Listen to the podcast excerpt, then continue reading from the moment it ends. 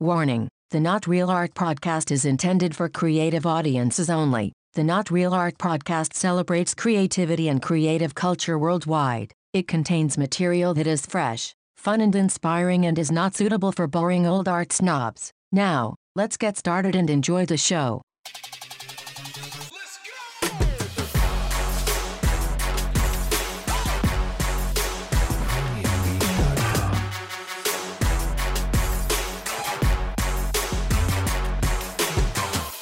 Greetings and salutations, my creative brothers and sisters. Welcome to the Not Real Art podcast, where we celebrate creative culture and the artists who make it.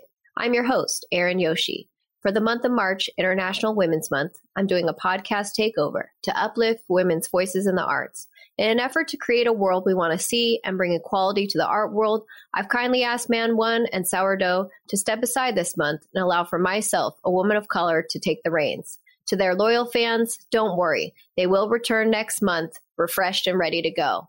And don't forget to like, subscribe, and comment on this episode to support our work. Now let's jump into it. A little about me. I go by Yoshi. I'm a creative strategist who paints murals. I'm a curator, event producer, and I've created festivals, built community based arts projects for about two decades. And I've painted all over the world. I'm a former nonprofit executive, so I've seen the art world from the ins and outs, from the administrative side and as an artist. And I'm going to bring you some of my favorite women in the creative field to share their knowledge and experiences with you. They're brilliant, raw, and powerful, and have a lot to share. Also, if you're in Los Angeles for the month of March 2021, I'm unveiling The Land of We, a solo exhibition unlike any others. It's COVID safe, it's a billboard exhibition which will be showcased across Los Angeles. To find out more information and download the map, go to erinyoshi.com. In today's episode, we have Maria Jenson and Heidi Johnson, two of the foremost thought leaders in marketing and art events in California. Maria Jenson is recognized as a leader in the arts for advancing innovative strategies to sustain creative communities in the midst of a rapidly changing urban environment. As creative and executive director of SOMArts Gallery, Jenson has deepened the organization's commitment to racial equity, creating clear paths for Bay Area artists to cultivate new ideas and grow their careers. Through her leadership, Jenson has expanded SOMArts public programs and advanced new public private partnerships and fostered groundbreaking exhibitions such as The Black Woman is God and The Third Muslim, queer and trans Muslim narratives of resistance and resilience, and many more. Prior to joining SOMArts, Jenson was a key member of the SF MoMA external relations team during the museum's expansion and was a founding director of ArtPad SF, an independent art fair launched in the Tenderloin of San Francisco. Heidi Johnson is an accomplished public relations strategist, artist manager, and self made entrepreneur. She has worked in the entertainment industry, public relations, community relations, events, and communications planning, and in the art and design world for over 25 years. And this blend of experiences has led her to found her own arts management and PR firm, Hijinks Art. Most recently, Heidi has worked as a publicist for the LA Art Show, Designer Con, Branded Arts, and she's worked with artists and gallerists, which include Camille Rose Garcia, Risk, Hueman, Blake Little, Jim Mahfood, and yours truly. But this is just the tip of the iceberg. She continues to work with big brands such as Nike's, Converse, American Express, and NYX Cosmetics. Now let's get into the episode. Thank you so much. We are so excited today to have Heidi Johnson, Maria Jenson here on the Not Real Art podcast. These are two of the most amazing women in marketing and the arts. You know, Maria is coming from San Francisco, Heidi holding down Los Angeles. I'm so thrilled to bring them to the Not Real Art podcast today. So thank you so much. We're going to dive right in, and I'd love to ask you guys some questions. And maybe if we could even just start it from back in the day, you know, take us back when did you guys first start working in the arts, or what even drew you to that? I started my company in 2005, and I have an entertainment background. I grew up in Los Angeles. My parents, well, my mother was a creative, a writer, and so I grew up in a very creative household. However, it was a chaotic household, and I always felt the need i always felt like someone needed to be in charge. And so i always sort of fell into that role which then led me into production, which led me into publicity. And I really loved publicity, but I didn't love the entertainment industry because I grew up in it. And so after moving to New York and a couple other agencies, and I came back to LA, and I had a lot of friends that were artists because I grew up around artists. And I thought I would start doing PR for all those people that never could afford PR. And I, so I decided doing some independent stuff. And at first, I was sort of taking every weird event and like you know the boobs and blood film festival vampire con like every weird sort of thing but that led me to comic book artists and I started working with a comic book artist named Jim Mahfood, who's a pretty big artist. And that led me to street artists. And so my real inroad was street art. And, you know, at the time, MoCA had the big Beyond the Streets. And I grew up in LA and knew Robbie Conal very well. So I, knew that world. And so started working with artists and murals. And it moved from PR to also some management because a lot of those artists didn't really know how to navigate the money part of it and asking and things like that led me to Hueman, Allison Torneros, who we started working together in the beginning of her career. And we worked together for a little over five years and really built her her career and then we parted ways and by that point i had started doing pr for galleries and separate artists and different big events fast forward, I do the PR for the LA Art Show, I do the PR for Designer Con, and then I manage some artists on the side, one being Camille Rose Garcia. And then I worked on your project. and I'm so thankful for it. You, we're in the middle of working on your project. I mean, even to put it into some context, you know, like Heidi, I saw you spoke at the Not Real Art conference, talk about full circle, and you know, I was so blown away. I had seen, you know, I'd watched Hueman's career really blow up over kind of a very short period of time, and I had, I had you know kind of watched it from before too and so i was so impressed i always really like it, like I like I told you right away, you were on my vision board, not your face, but just the idea of working with you. And so I was so excited for the opportunity just to reach out. And you know, I think it goes to show I just cold emailed her and you know just like went for it. Totally went for it. I was like, I've had this on my vision board. It's on my to do. It's a dream. I'm just going for it. And she was kind enough to say yes. Maria, what about you? How did you get into the arts? I was just thinking that all roads lead to Erin Yoshi, but oh. we'll we'll pick that up another time. well, I'm actually from LA. You know, I live in the Bay Area now, but I'm an LA transplant. And so I think this whole crazy journey for me really did start in Los Angeles. And my background is dance and theater, actually. And my husband's an artist and was also working in the film industry. So all of these kind of like intersecting cultural worlds. You know, we were always going to art events and art happenings and all of that. And I joined the MoCA Contemporaries when I was living in LA. And I always found this kind of interesting to go to these like behind the scenes curatorial visits, you know, with the contemporaries. But everyone seemed to be afraid of asking the artists or curators questions. It was like if you asked a question, somehow either you were saying that you didn't understand art or you didn't understand curators or you didn't understand this whole thing. I would always ask what were obvious questions, the ones that people were afraid to ask, like, why did you choose this palette? You know, what really drove you to doing this work?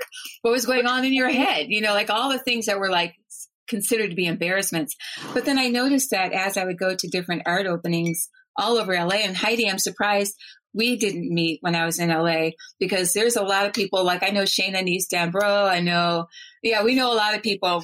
But I would go to these events, and this is back in the day, as you said, Erin. And I always felt like you know, you go to this this art opening, but very few people seem to be looking at the art. They seem to be almost afraid to engage directly with the art. So they would talk to each other. They would wait for their friends to arrive or whatever celebrity happened to be popping by. And for a while, it was like Keanu Reeves was at like every other art event I went to, and it was like, it, look, it's Keanu Reeves. So Keanu would be looking at the art, but everybody's looking at Keanu looking at the art. I'm like, why aren't you looking at the art? So there's some sort of social awkwardness that I kept picking up at art events. So I launched this underground gallery called Salon Oblique in Venice. And it was in our home. And we built the home purposely to have these type of engagements around art. So I didn't have a business plan. I didn't really think about it. Just thought like, I want to have events where people can come, meet an artist, talk to an artist, feel very comfortable about it. And everyone kind of do this casual kind of networking thing. So I started by looking at art from folks who were getting their BA and not the MFA. I thought like, wouldn't it be interesting to kind of explore the early stages of an artist's path to see what they're kind of creating as opposed to just always wanting to show who are the recent graduates. So I would go around to these different like studios and like, hey, what are you doing? They're like, I'm doing this. I'm like, that's cool. Want to show your work? It was like totally no no format to it. There wasn't really even a real curation, I would say, because I'm not a curator. But I would have these events, you know, and they started out with like literally it would be a few artists I knew and a friend who was into photography who was photographing shells, which is like totally not interesting. And I wouldn't call it art. It was okay, but it wasn't like, you know, but that's who I knew. So I started with who I knew. And then I started thinking like, yeah, you know, I probably could escalate this or elevate this a little bit more to really focus on like people who considered their practice in their life and not necessarily a hobby per se. The events went from 20 people to 30 people to 40 people. Then they were SRO, standing room only events. I didn't do any marketing for any of this. I didn't have any press, no press releases. It was just kind of literally a speakeasy type art event, three floors of art, activations, all kinds of crazy things were happening in the, you know, salon tradition. And then once in a while, someone would come up to me and say, I want to buy that painting on the wall. And I'd be like, wait, what? And they say, I want to buy that. And I'd be like, oh, shoot, I forgot this. This actually could be a business. I'm like, okay, we'll just wait here. And they're like, cash, check, or charge. And I go, no, I can't charge because I'm not set up for that. So then it just gave me the idea like I really needed to take it a little bit more seriously and put a framework around it. And this was like something I truly love, which is the intersection of art, conversation, culture, cocktails, all of that. And then we decided to move to the Bay Area. It was during the horrible recession. Real estate prices were falling. And also there was a horrible writer strike. So it wasn't the best of time to like move to, to the Bay Area, but I always felt like some sort of affinity with the Bay Area. And my husband went to Cal and, you know, we decided, well, let's just go to the Bay Area. I knew a handful of people, but when I came here, I think it was maybe six months or so later, I launched an art fair at the Phoenix Hotel called ArtPad, which ran for like three years. So I arrived with a proposal, didn't know how I was going to get this thing to happen. But, you know, I must have been a cat in another life, I'm thinking, and landed on my feet with this ArtPad idea. And then after that, went to SF MoMA, and from SF MoMA, I'm now at SOMArts. But I think my passion and through line is always around like, how do you get people together to get them to feel comfortable enough to engage with art, to learn about art. It's the best way to become a collector. And certainly for artists, it's like artists want you to engage with them, right? And then, of course, along the way, I met the wonderful, amazing Erin Yoshi, and we worked on stuff together. So, and here we are today. So I'm still going at it, Erin. I feel like you and I briefly met. Are you an art table? Yes. Okay, did you come down for that thing at the hotel? I'm really good friends with Paige Weary. Yes. Yes.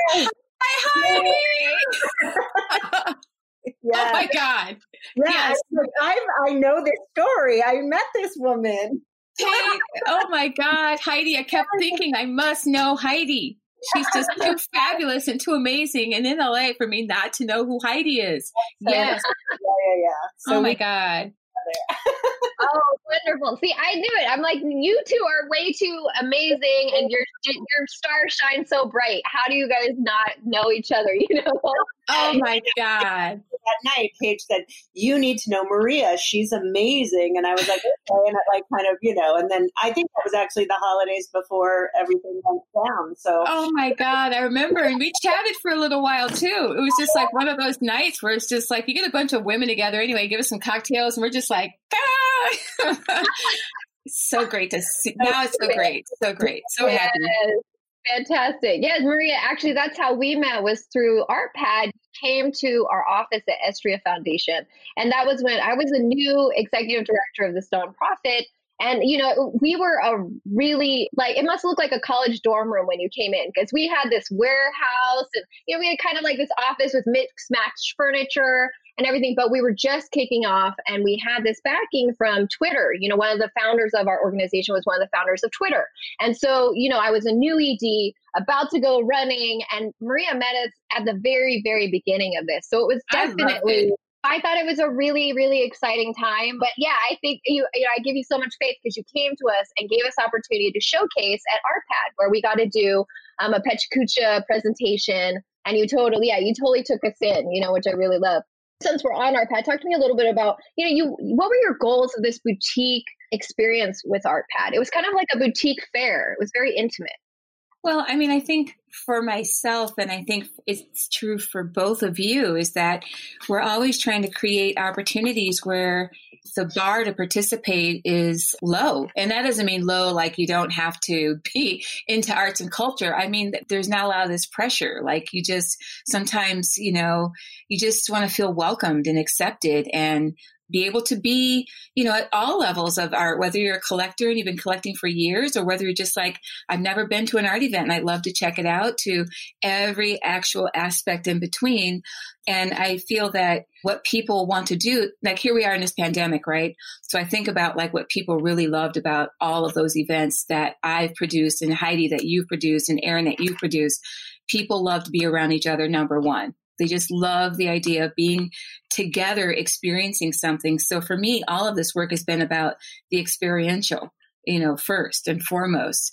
And it's a level of engagement that just kind of opens the door for all kinds of possibilities. And I think that that's the work that we all are doing. That's our through line. It's like we get so super excited to be able to have an event where we're launching artists who haven't been seen before, or we're introducing collectors to artists who hey, they haven't seen before.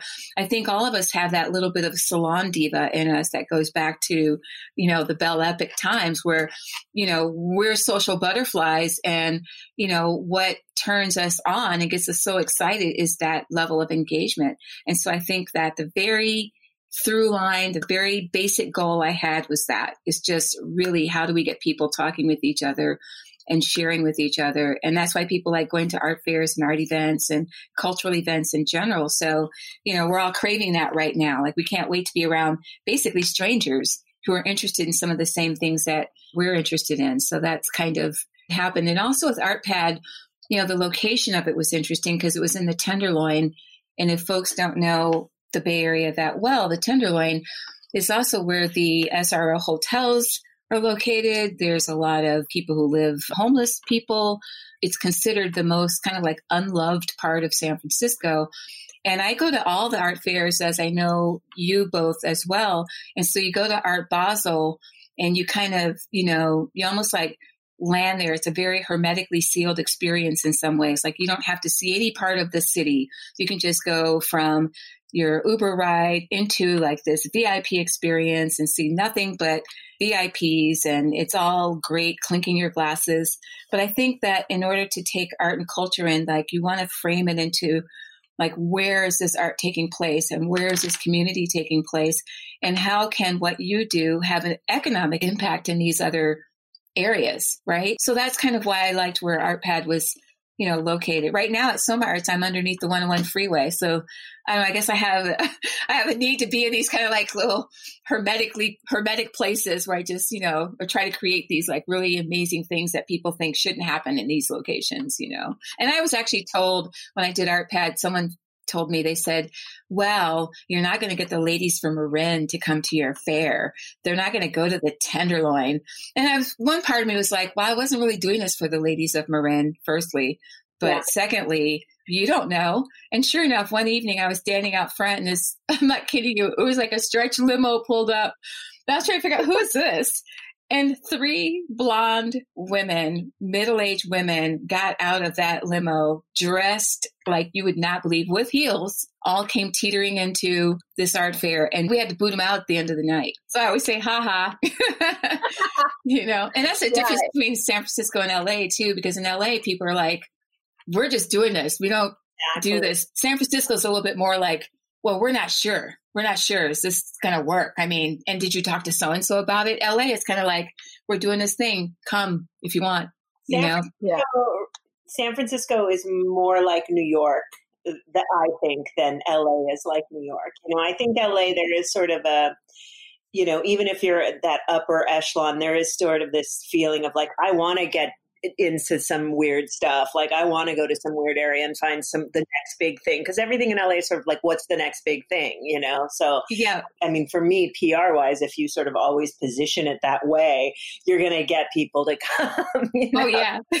yeah, absolutely. Absolutely. You know, Heidi, I feel like one thing that I always notice when I'm speaking with you is I can see your brain like turning. It's like you know, like I can see as I'm talking to you, the strategy is developing and it's like I can see it blooming out of your head. You know, it's just like it's so powerful to watch.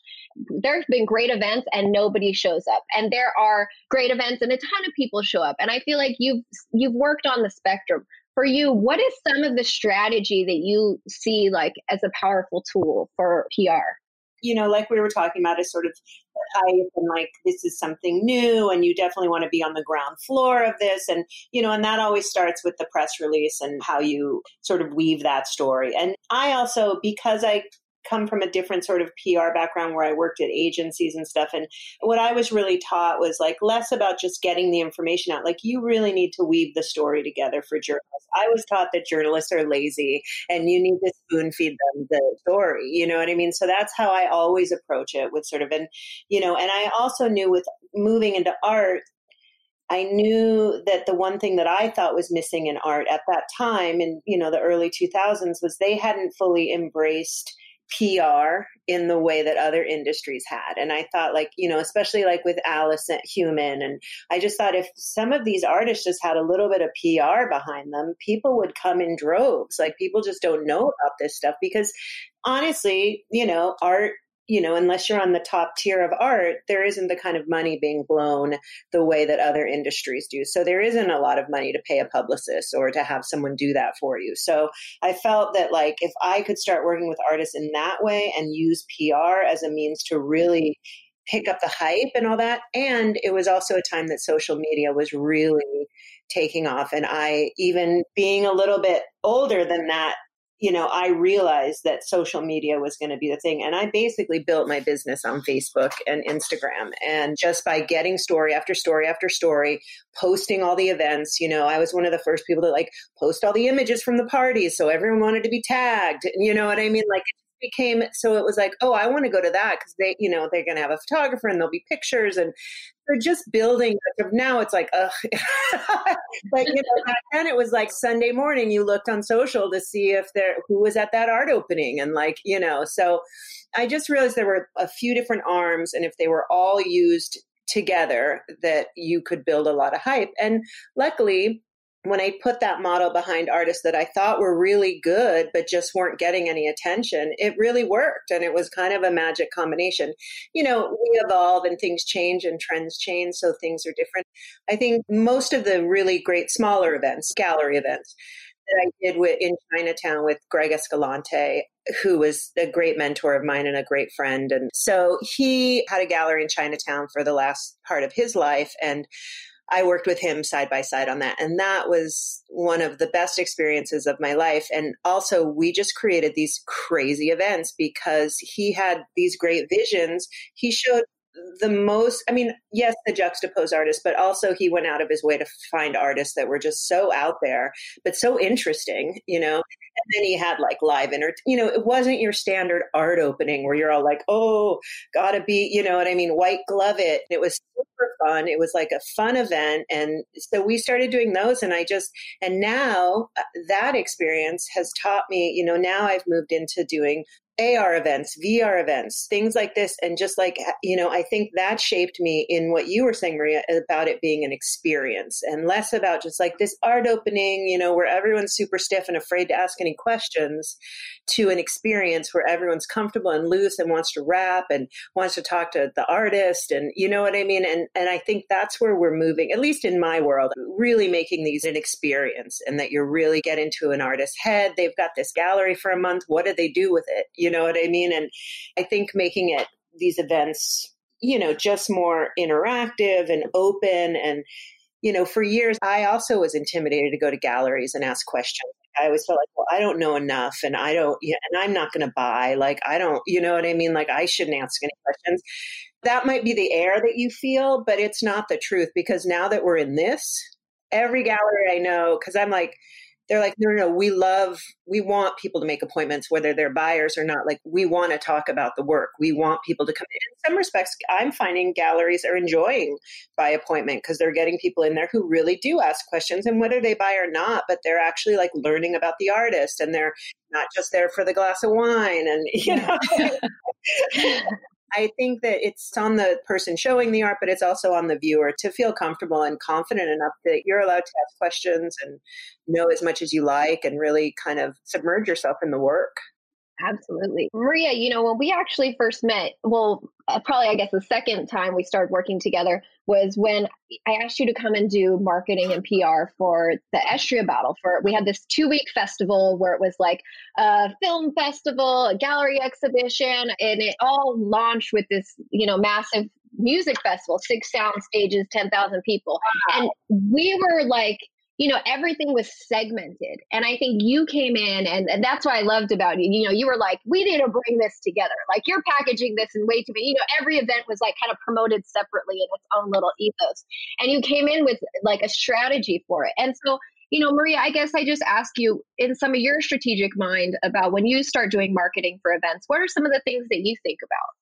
Thank you for that question. But I just want to say, Heidi, you're so infectious. Like, I just want to jump in. People can't see you, but I just want to just go inside your mind. You're so right. I see the wheel spinning. and I think in order to answer the question you're posing right now, it actually goes back to some of the things that Heidi was just kind of talking about too, which is like the narrative building and the storytelling aspect of things, like, you know, the framework for things. And so when you think about all these disparate things that are happening, it still needs to have like a particular, like a snapshot in time, right? That's how I tend to look at things like how do you crystallize for other people? Because that's the hard work of marketing and you know promotion. You can't talk about everything because then it would be the longest press release ever or you know you'd have multiple multiple pages of information. But i think it's really the work is at least the way that i approach it and it sounds like you're similar heidi but i won't speak for you which is you know really synthesizing things right? And so it takes a little bit of time and i'm not a marketing specialist and i'm certainly not a publicist. I leave that expertise to someone like heidi but from what I've learned in how do you package things, because that's what you do for an art fair. That's what you do for festivals and some other like art events too. And I know at SOMArts, we've had our own struggle with like, we've got this, we've got this, we've got this.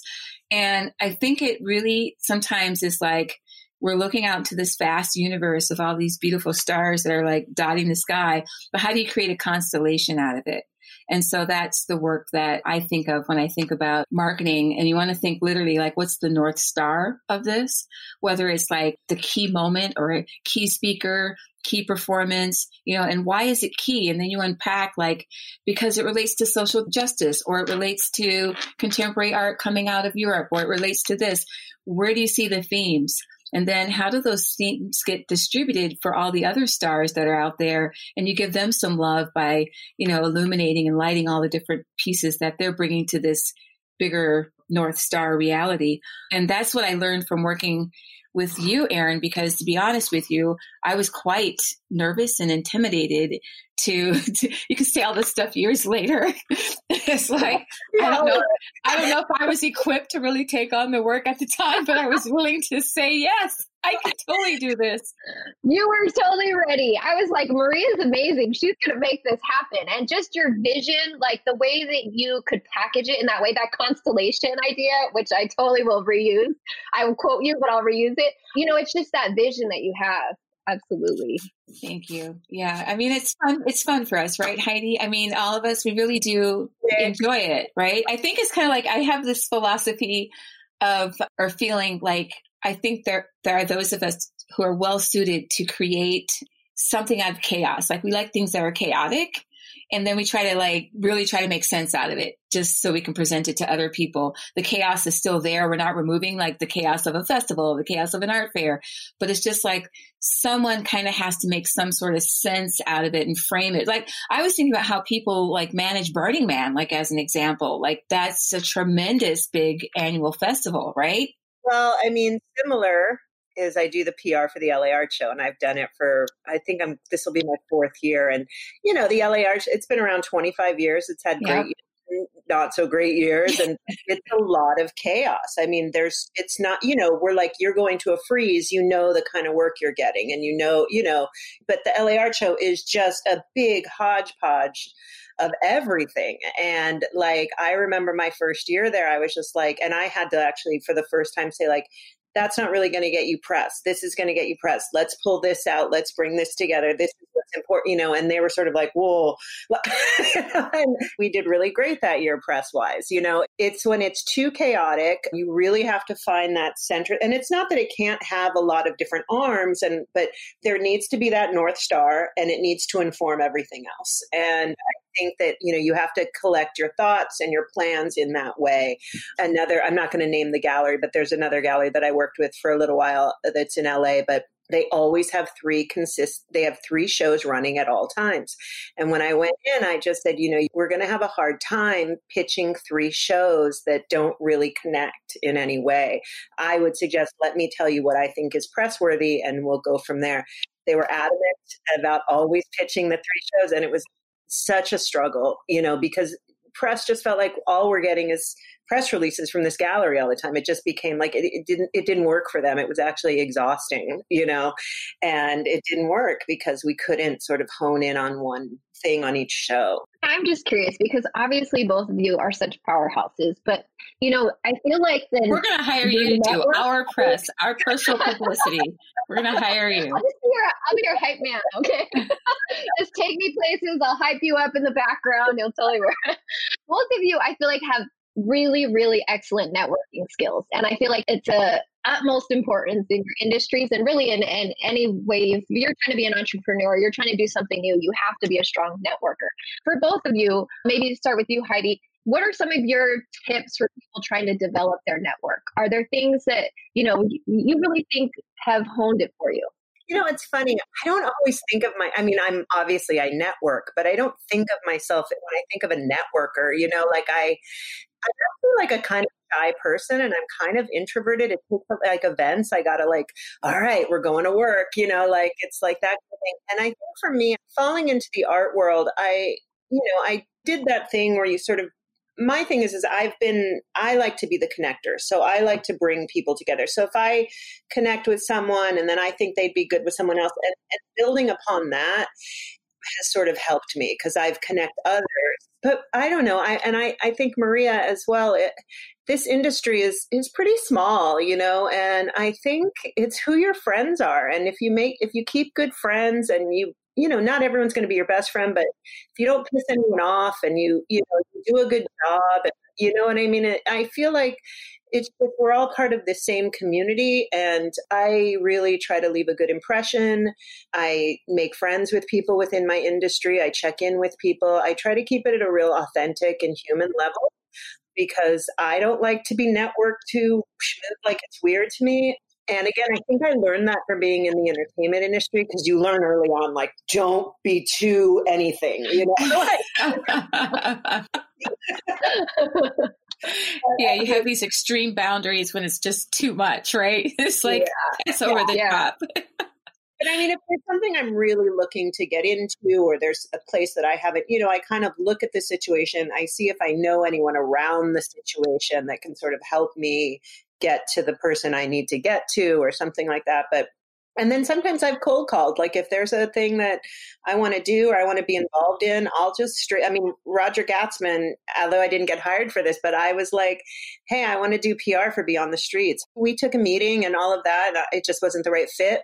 You know, sometimes you just got to go for it if it's something you feel really passionate about. And that was something that I felt like this is so me and I should do this. You know what I mean? And, and I pushed my way in. But that's a big part of networking yeah, that's it. But like uh, LA Art Show happened because I worked for Greg Escalante on the Littletopia section of LA Art Show for years, which is like the lowbrow section, which is always like the, you know, the redheaded stepchild of the fair, you know. And they just uh, kind of watched me for years, sort of hustling, and I got more press for that section than they could get for the whole fair sometimes. And so they finally were like, "Hey, so yeah. it's hanging out and doing a good job, you know. and eventually they'll be like, "Hey, what's she doing?" absolutely, absolutely. Longevity is part of your plan. I see. it's just like it's funny because when you mentioned networking, Erin, at first I was thinking like, okay, well, when did that become a thing? Like, when was networking? When did that start? Was that the 70s? I think it was an 80s thing, right? Just the idea of networking. I know I probably have like a box of different types of cards that I printed for networking purposes. Like, not sure what to put as a title if I didn't have like a job somewhere or what font do I use? What type of card? Like a smooth one, matte, golden boss. I mean, who am I? What card do I give out? Then for a while, I had like three different cards depending on who I was meeting. Like, this seems like straight business. This person's going to love that Helvetica font with right. just my name and my number and just whatever. But I think that you kind of nail it on the head too, Heidi, which is like, just being authentic, obviously, and not offending anyone. And, you know, I was thinking San Francisco, it's a city of bridges, so you don't want to burn any or blow any up. You might have a few that, you know, over the years will develop a few potholes. I mean, it's just hard to avoid because we're humans. But I always think now the way that I think of like networking is kind of funny because I was also very, very resistant to the idea of LinkedIn. I thought LinkedIn was like the worst thing that they could possibly ever like develop. It, it's a great tool. And you think like artists don't really think about using LinkedIn. They think it's like a, for business people or whatever. But I recommend artists, you know, I think most artists now have become hip and savvy enough to know that this is also advantageous to have like a LinkedIn profile as much as you might hate it and resist it. I urge you to do that. I also urge people to post articles that they think are interesting because the thing about these social media platforms, it's not just entirely about your artwork or entirely about you. People just want to know what's inside your head because they read an article and they go, oh, that person's really interested in what's happening in social justice, or this person is interested in, you know, gender issues. This person is interested in something else. And it gives people a view into your work so that when you do want to approach a gallery, a curator, they have more to look at than just like, I'm an artist. I really want to sell my work. Please help me. And just personally, I've learned that it helps to be curious. Like, what are you curious about? Why do you want to network with certain people? I do great networking by, I call it one part espionage, where I'm reading an article about someone. So I Google their name and I'm like, do I know them in Facebook? Do I know them in LinkedIn? And I actually just sent a, literally yesterday, I read an interesting article about this tech CEO, which in San Francisco is like tech CEOs, boo, get out of here. And they're leaving in droves. But this one fellow wrote a beautiful, thoughtful article about why he was staying and how he wanted to connect with the community. I thought, hmm, connecting could mean to arts and culture. So I did my little research, found him on LinkedIn, sent a message, you know, so, you know, you have to have a reason behind connecting with people because just to connect with i'm going to connect with all the art dealers i know. I'm going to connect with all the uh, collectors i know. First of all everyone's very suspicious. And so they'll see that that's just literally kind of a selfish pursuit. But if you make it more about like I really want to connect with you. I think we have something in common, or I think we have things that we can kind of talk about in that authentic way. So, networking, I don't know if there's a different word for it. I think what you're saying too that's really important is that when you go to approach a gallerist or a curator, or in my case, if you're approaching a media person, you really need to do your homework on the person. Like I know there's a lot of young publicists who reach out to writers and things like that, and they haven't ever read anything the writer's even written, and that's a problem. That's right. Same thing with a curator. If you can't reference their last couple shows, or you can't, you know what I mean? You really need to do your homework before you just blindly send stuff out. And i think that that's that's really important because you know these people they are being inundated and they get a hit up all the time. So they are suspicious and they are on guard.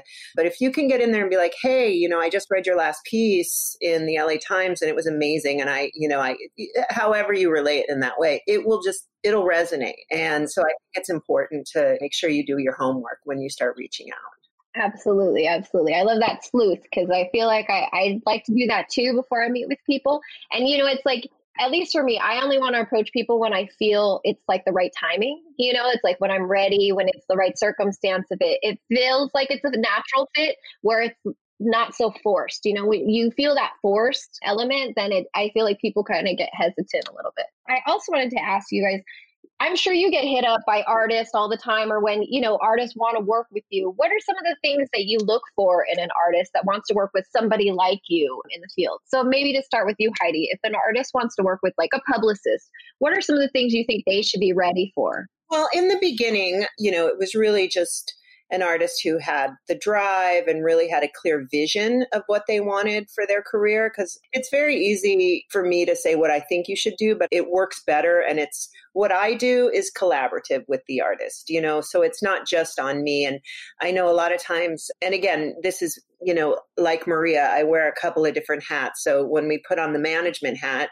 and I look at artists, you know, I like to see that they've put some footwork in. Do you know what I mean? I'm a little past taking on a total newbie now. I mean, I still work with emerging and things like that, but I want to know you've you've done a show, you have a little bit of experience, you've been around a little while in that sense so you have a little bit of an understanding of how it works and then when an artist approaches me i like to know that they have a vision in mind like you erin you know you had a vision board of what you wanted to see happen and for me, it's it's great because I want also want a roadmap of what you want for your career. Because I'm really the soldier. I'm the one who take your plan and then I march on and see what I can do from there. It was funny when I first started in PR. I used to ask not artists but any client like, "What's your dream? What's the dream you want to?" You know, and it was always Oprah. I want to be on Oprah. You know.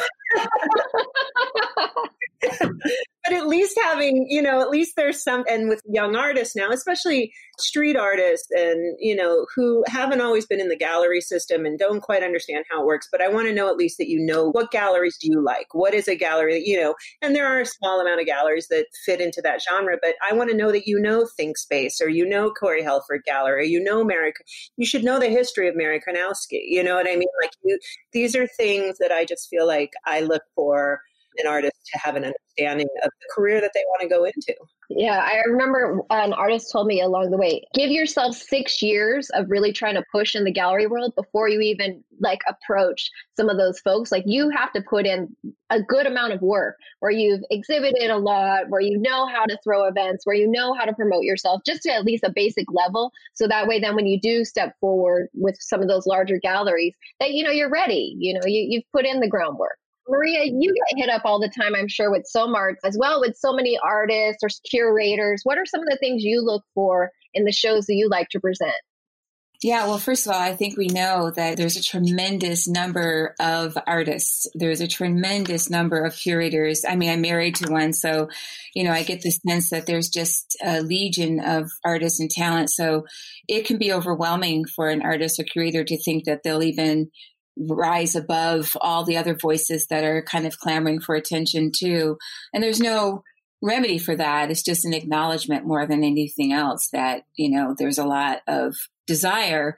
And so it's a little bit of like what you're both saying too. It's like I think about vision, I think about commitment, and I think about honestly, I think about thoughtfulness. Like, does someone, is someone even aware that Maybe their email or submission is catching me at a very busy time, or maybe, you know, in their communication, are they kind of cognizant of, like I said, this bigger world? And I think about all of that because I feel that the way you approach people is also how you're going to work with them.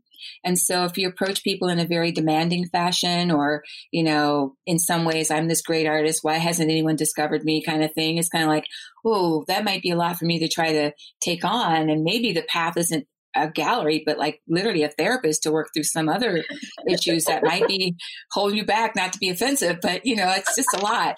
So, you know, I do get a lot of LinkedIn requests. We all get a lot of Facebook requests. And the thing is, I actually do look at them because one thing I try to be committed to is I'm going to look at things and when it makes sense, I will send a response or something that says, thank you. Your work is lovely. Thank you for reaching out. Here's what I suggest when I have time.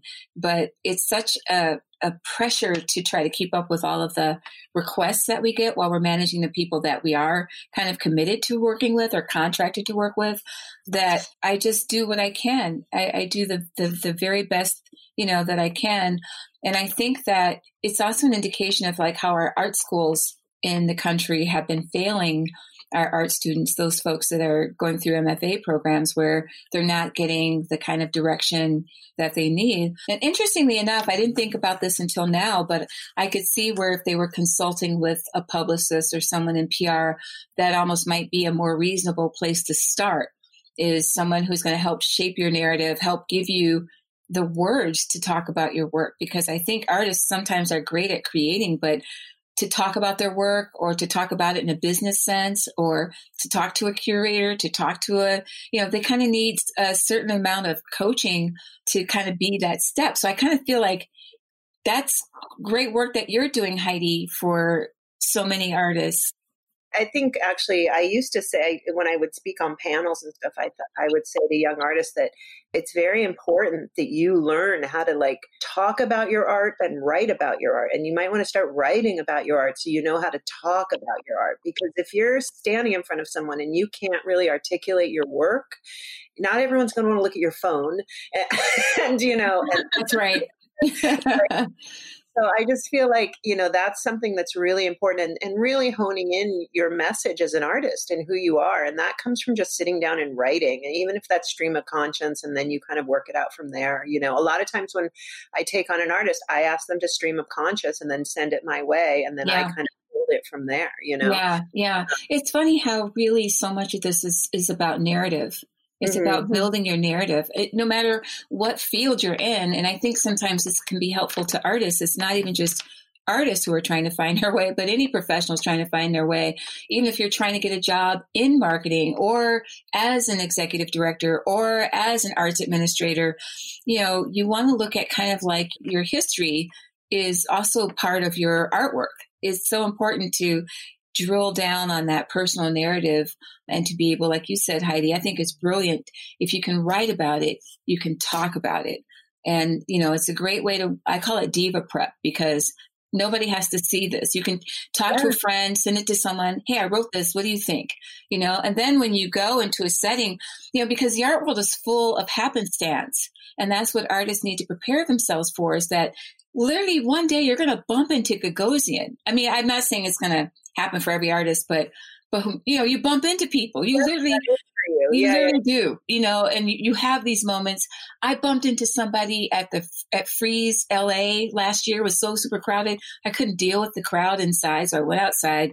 I was getting a hamburger and I bumped into like this top art critic who I've not, I don't have a reason to really talk to them, but I thought it was interesting because I literally elbowed them. I'm like, Hey, aren't you blah, blah, blah? And he's like, yeah, I am. I read your articles. Oh, really? And it's just a feeling that you make that personal connection and have a narrative. And I talked to him about what I did 60 seconds because we were both really hungry. But nonetheless, you want to kind of think about and you want to imagine because one thing I think is missing from all of our processes especially helpful for artists and curators. There's nothing wrong with fantasizing about running into the list of people that you've created that you would like to meet someday. But have you even created that list? Who do you really want to meet? Yeah. Where do they live? Are they far away? Is during this pandemic a great time to reach out to someone because we're all a little bit more accessible? But can you thoughtfully do that? And why do you want to reach out to this one person, right? What do you know about their gallery that is going to maybe have an impact in how your work gets viewed or whatever? So I think that there's a little bit of homework that has to go into all of this. And I know artists have done a lot of homework, so I'm not saying anyone out there has not but it's a process. It's arduous. I think we've all chosen very difficult fields, but I think artists certainly and curators, you know, it's a challenge, but it doesn't mean you can't be successful at it. It just means you just have to stick with it. I love that because there's no like, you know, pill, there's no quick remedy for any of this. It's like you put in the work, you show up, you give your best, you know, you do your research in advance. I mean, there's so much, I think, to all those tips that you've just kind of dropped. I got to ask you guys too, because I have so many questions for you, but I got to ask you too. You know, we're women and women in the field have so much less recognition. We have so much less opportunities, and opportunities really breed experience. Without opportunities, you don't get the experience. You don't have the experience, you can't get more opportunities. So, you know, are there ways that you see that we need to get more women, or what do you think that we can do to bring more women into the industry moving forward? We got to create more opportunities. I mean, it's it's happening. I mean, we're seeing, you know, I think this year has definitely changed the game, but will it stick?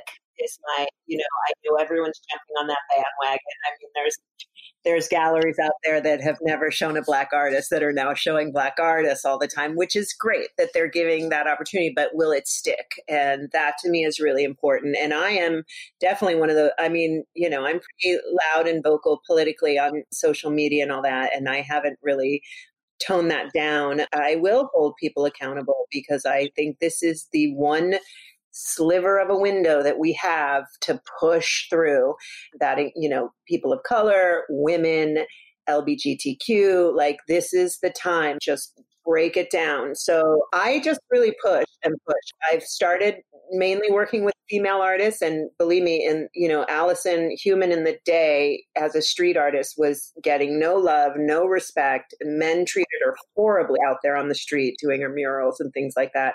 And still she doesn't you know she doesn't get paid the same as tristan eaton and yet she's on the same caliber you know?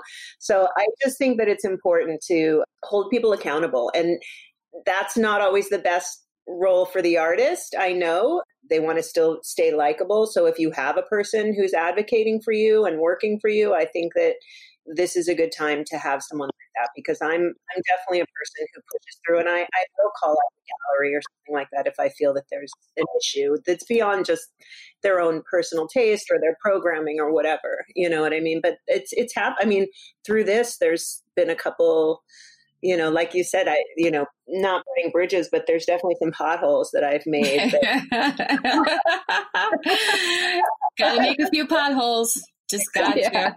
It's gonna yeah. happen every once in a while. It's like, I'm sorry, there's a little bit of road I got to tear up in order to make this work. yeah, I love it because I feel like you both do that so well. You know, you're the way that you advocate for artists. You, you know, I I know like Maria when we worked on a project together, they were really talking about like the artists we should paint with the prime colors, and you were like very straight up. You're like, that's boring. Like, no. And I was like, thank you, Maria. like, don't. Oh my God.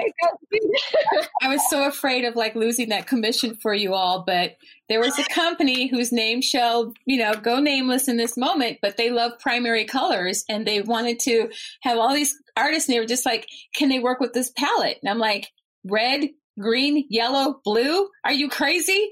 And I heard myself like, oh my God, you're in a meeting with like all these other like honchos of this like tech firm. I'm like, ah, oh, screw it. They really should know better than that. Artists are not going to work in primary colors. But I think one of the things that I was thinking about when you both were talking about this moment for women and how do we have more women artists, women curators, all of that. I mean, you know, women who are in certain positions have to be willing to open the doors for other women and not be afraid. Like, so when there's time to discuss like a year's exhibitions and they see that, oh my God, so many more men than women on this list of potential exhibiting artists, the female curator that's her opportunity to then say, nope, we're going to go in this direction. So we have women who are placed in very significant parts of the art world. And Heidi and Erin, you're also part of this, of course, but it's our responsibility. We have to mentor other women and we have to figure out what's the path to do that. And we can't be afraid to bring these things up in these conversations. I do it all the time. And I know you all do as well. And we want to encourage other women to do likewise because sometimes I think there could be a fear with speaking up, you know, and I think if you're a woman right now and you are still having trouble finding your words, you need to get in touch with these three women on this podcast and we will show you the way because the time is the you know we've run out of sand in the hourglass speak up now or forget it. And as we move into a new administration, which will have its impact on everything we do, this is going to be an opportunity where we're going to see more women. We have a female vice president. So, yeah, things are going to be changing for sure. Thank God. And be ready with solutions because I recently was on a call with a big mural festival that's going down in Queens, and they're like, We're so excited, we're so hyped. Here's our list of artists, and it's every dope street artist from New York, but it's all dudes. And I'm the only female in the call, and I'm like, So what about female artists? Yeah, we were thinking about that. You know, we can't find any. And I'm like, I mean, within 10 minutes, I sent them a list. I was like, here you go. And I was like, I'm really going to preface that this needs to be 50 50. Like, you need to. Nice. And they're starting to work on it. They're like, nice. Okay. Sometimes they just, sometimes if it's all male, they just, it doesn't. it doesn't. Yeah. It doesn't yeah. sink in. I'm more concerned about other women who hold other women back as opposed to just like men have to be re-taught. Yes, yes, exactly. So, yeah, absolutely. Yeah, I feel like a lot of times when they use that excuse, like, oh, we just don't know any women, there just aren't that many. Like, well, you either need to bring in a curator that knows it or bring somebody on your team that knows those women because they're out there. Women are graduating from art school at a higher number than men. There are more women artists out there, though they aren't as successful or they're not getting the same opportunities, but we're out there. And I think that that's just a, an excuse that people have used to not do their homework it's just a lame excuse. I mean, one time I was in a group where it was a similar conversation, and all these guys were talking about, we just can't find, we just done this. That's why I was gasping. And I said, well, all of you were birthed from a woman, correct? And if you look around and see all of these like men out there, then you need to start seeing a woman every time you see a man and then start doing a math that way. And then come back to me and tell me that you don't understand or uh, know that there are women out there doing different things. It was just kind of like, come on. This kind of, you know, misogynist perspective. I mean, the museums are toppling because of that, right? So that's a narrative that we don't even have to I feel we don't have to worry about as much, honestly. I just, I think again, it's literally like how do we also encourage other women to just be brave enough? Like you, Heidi, being the only woman at that meeting and saying, nope, I'm putting up, it's just like a black person being at a meeting and someone saying, well, we can't find, I've heard this before. like, why don't we have a black curator here? Well, we just couldn't find any black curators. I'm like, well, the first thing you need to do is look. Yeah. yeah, ask around. Start doing some. Did research. you did you look? Absolutely. I think that, you know, for like my my mother's generation, I could see that she'd always talk about how women would close the door behind them. You know, they get through and there were so few positions that they would just close the door behind them. And I think it's super important for our generations to really like hold the door open and kind of throw the rope back. You know, I, I always think about all the women that threw the rope back for me along the way and taught me. And so I try and like also in the same way, you know, it's so important for us to hold the door open for those that are coming next. I could talk to you ladies all day. If we had wine, forget it. It would be over. I want to respect your time. I know you're both extremely busy. I'm going to start with you, Heidi. You know, what are you working on right now? And then how do people find you so if they can follow up? Well, you know, obviously events being a big thing this year was a little bit of a challenge. I just wrapped up, I've been working with Lebasse Projects and Hudson Projects to release an artist grant, which has been really fun. I've a little bit different for me doing the marketing for that, and we're just about to fund that. And then we're gearing up for the LA Art Show. The LA Art Show is planning a late summer live show, timed entry, very small, a little bit different you know, as long as we're all safe and we're good, we get the green light. I'm I'm excited about it. I think even if you know the LA Art Show's been around for 25 years, and you know if they're the first thing that comes out the gate to sort of get the art economy going, then let's go for it. You know, so that's happening, and then a couple of you know I've always got other little little little randoms going on. So fantastic, good. And how do people find you? You know, where are you online? What's your social handles? My website is hijinksarts.com. And then I'm on Instagram also, hijinksarts. And also, I think it's under hijinks PR on Facebook. I just have a business page on Facebook, not a personal anymore. Fantastic, fantastic. And, and Maria, what are you working on right now and how do people follow up with you? Heidi, I love that you said you have a lot of randoms going on. I have a lot of randoms too, so I won't, I won't list all the randoms. It's just, you know, I'm at Soma Art, so we have so much going on. I mean, we've moved everything into this virtual reality, right? And it hasn't stopped us. In fact, we're launching a, a series tonight that starts with writers. We're moving into doing things with writers and filmmakers, and it's called Lush we decided to serialize because everyone got so used to taking in content like Netflix. Everything was like, you know, these little bits and pieces. But, you know, we launched our curatorial residency program season is kicking off as well. So the best thing for people to do is to go to SOMArts and it's S O M A R T S dot org and you will find me. You will find all of our programming. And for artists and curators, you'll also get a chance to see how you might plug in and create proposals for we always look at artist proposals and curatorial proposals. So just get in touch with us there. And my Instagram, which I have to be honest with you, since shelter in place, I don't know what happened to me in Instagram. We didn't have a falling out. I just don't know. I just kind of, I don't know. Facebook, I was like, I. I might be the most boring person on Instagram, but if you must know, I'm Art Catalista, and it's I don't know, sound it out. just as it's it sounds it's spelled the way it sounds. I eventually will make my way back to Insta or IG, but SOMArts has its own Instagram as well. So if people want to reach me, they should just go to somaarts.org. I say Soma Arts as if there's two A's. That's why I spelled it for you. It's only one A, S O M A R T S dot org. And I look forward to hearing from anyone who wants to reach out to me. Just send me a note. Yay.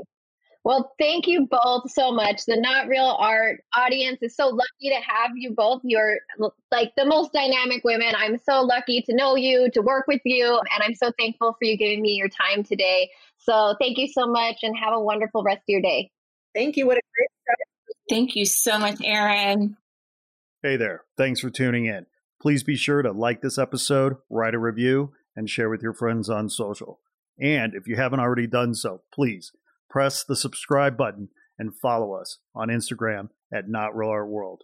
If you're an artist, be sure to apply for our 2021 artist grant at notrealart.com. Sourdough out.